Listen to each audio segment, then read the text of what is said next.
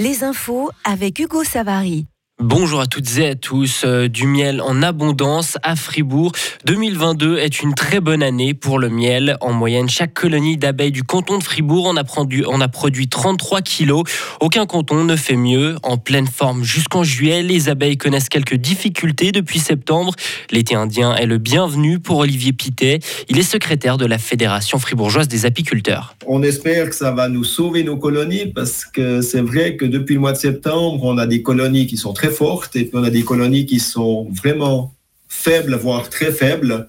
Les périodes des beaux jours comme on a actuellement, ça fait qu'il y a de nouveau des floraisons, il y a aussi du pollen à disposition et puis le pollen est absolument nécessaire pour les colonies. Cette récolte possible qu'elles font actuellement va inciter les reines à pondre, qui pourrait redonner un petit peu, euh, voilà, des colonies un peu plus fortes qui vont mieux passer l'hiver. 2022, une très bonne année donc pour le miel en raison surtout de la météo. Coup triple pour la Suisse au World Skills hier. Un fribourgeois s'est distingué au concours mondiaux des métiers à Dresde en Allemagne. Florent Lassila, 23 ans de Cotence, a remporté le concours des mécatroniciens d'automobile. Autre catégorie, autre médaille d'or, deux paysagistes bernois ont décroché la timbale dans leur catégorie. Les épreuves ont notamment porté sur la rapidité et la précision avec lesquelles les apprentis peuvent exercer leur métier. L'hiver s'annonce compliqué pour le système de santé helvétique. L'alerte a été lancée par la suisse de médecine intensive, la FMH et la fêtière des hôpitaux H+.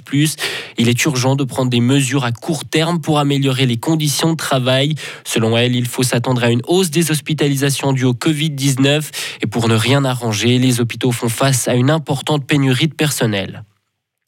La marine russe a repoussé une attaque ce matin.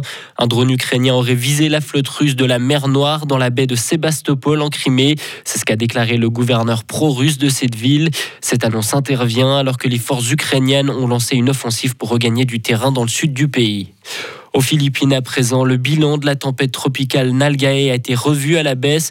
Les inondations et les glissements de terrain ont fait au moins 45 morts et non pas 75 comme annoncé auparavant.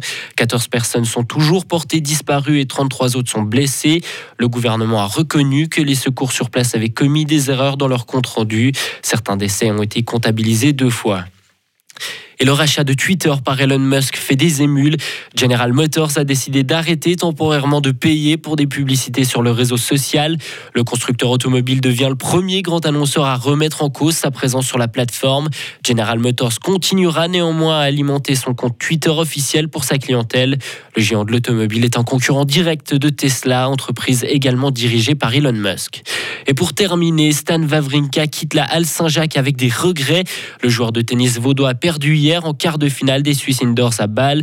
Il a subi la loi de l'Espagnol Roberto Bautista Agut 7-5, 7-6. Cette rencontre a accouché d'un choc de titan entre deux trentenaires qui se sont rendus coup pour coup.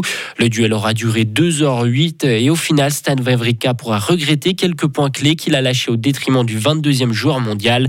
Se lit tout au long de la rencontre la réaction de Stan Wawrinka. Ça a été un match très serré, mais de la fierté quand même. Je me suis vraiment battu jusqu'au bout. Lui a très très bien joué. Ça a été, je pense, un, un très bon niveau tout au long du match. J'ai eu quelques occasions, j'ai raté quelques petites choses, mais c'est aussi par son niveau que j'ai raté, par le fait qu'il jouait aussi bien, qu'il m'a mis sous pression tout au long du match.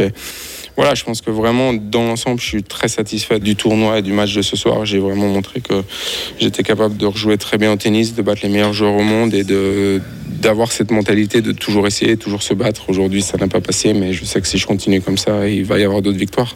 Une réaction recueillie par nos confrères de BNJ. Retrouvez toute l'info sur frappe et frappe.ch.